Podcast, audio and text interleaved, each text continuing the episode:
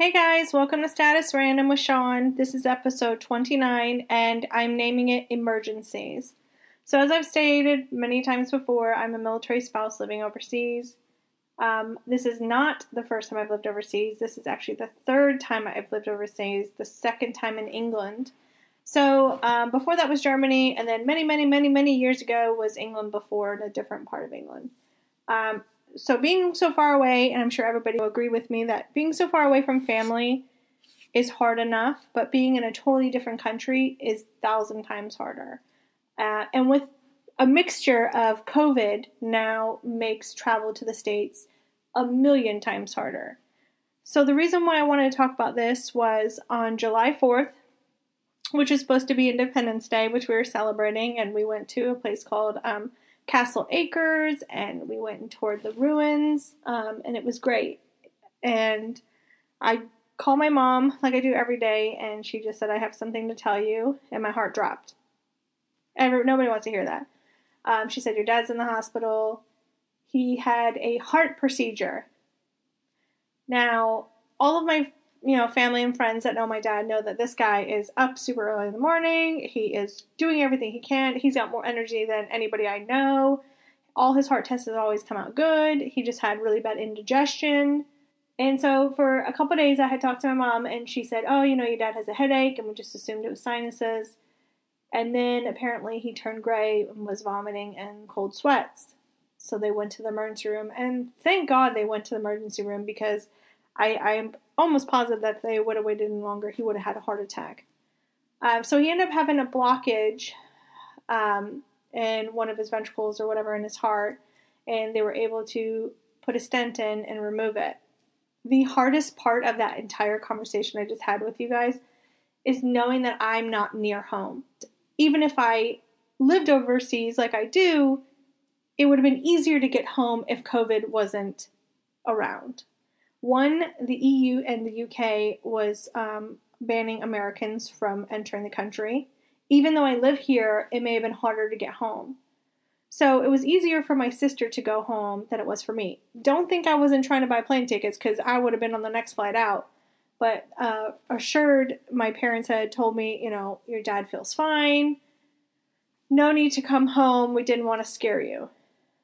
I understand what parents do when they don't want to scare you but being in a different country, thousands and thousands and thousands of miles away, with COVID around, is even harder to even concentrate on to think rationally. All I kept thinking was, I need to get home now. I have to get home now. And when I talked to my parents, um, I called my dad at the hospital, but when I talked to my parents and my dad was home, it was like nothing ever happened. The man was still doing stuff. You know, I mean, that to me is a hero. I mean, the guy, you know, the craziest thing is that he had the worst indigestion, and the doctor, one doctor, is telling him, "Oh, take more Prilosec or whatever," and to think it was his heart, like that to me is crazy.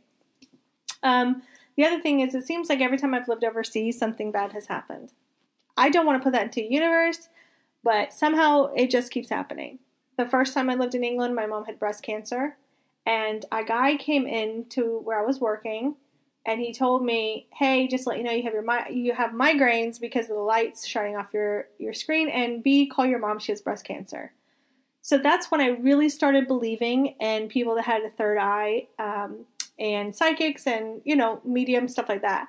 Um, he also told me something about um, some other things that were going on in my life back then. So I really appreciate that guy.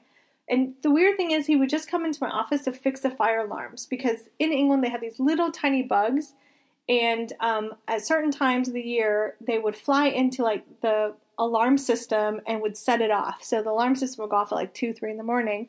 So the guy would come out there, um, a British guy, and he would fix it, but he had a third eye. Um, so he would tell me things all the time.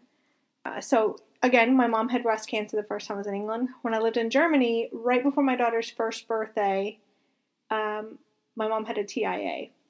So that was scary. She still made it on the plane two weeks later to come to my daughter's first birthday. They could not figure out why she had a TIA. There was no markings on her brain. There was nothing showing it, but she had a TIA.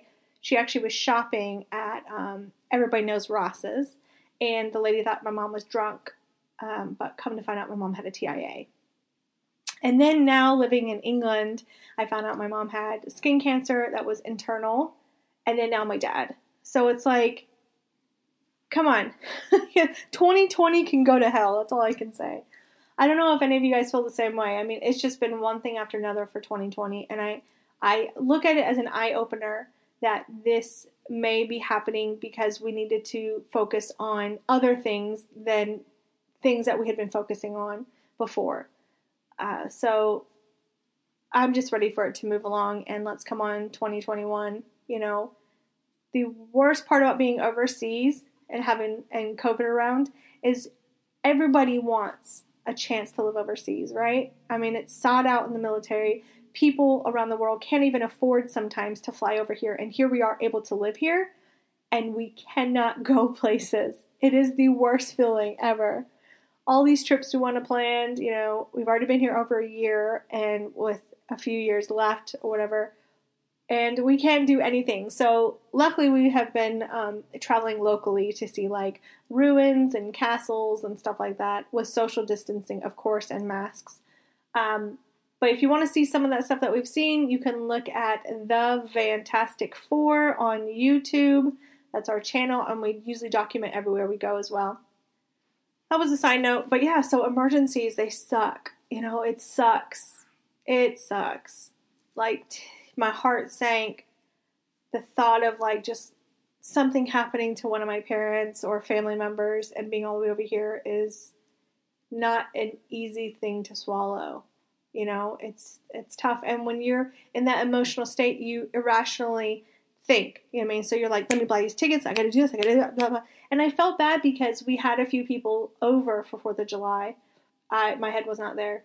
I was upstairs most of the time looking at plane tickets, trying to figure out what I can do, and luckily my sister was able to go home faster than I could. So, with fears that I would go home, that I possibly could not return, would be even harder since the kids are starting school again.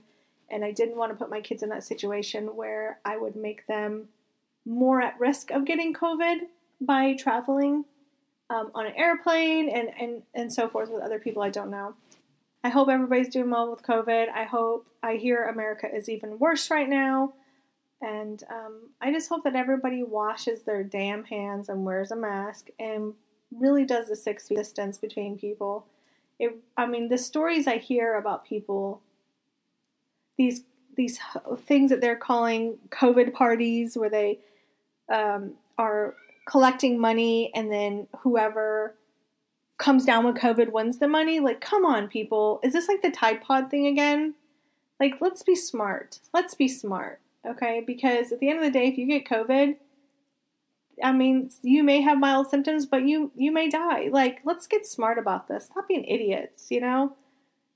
I'm just ready for 2021 to see what it has to offer because this is a lot to take in, you know, for everybody. Stressful times, there's no normal. I mean, what is our new normal? That's the biggest thing right here. Emergencies suck, and I'm glad my dad's okay. Um, he has to change his diet and really, you know, pay attention to things a little bit better. And um, I'm glad that my sister was able to um, go down there and help them out with those things.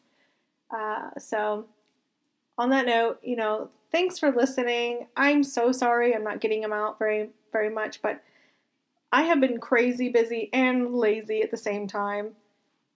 Editing videos, trying to do podcasts, cleaning the house, you know, trying to refinish some tables for a friend of mine. It's just boom, boom, boom, boom, boom.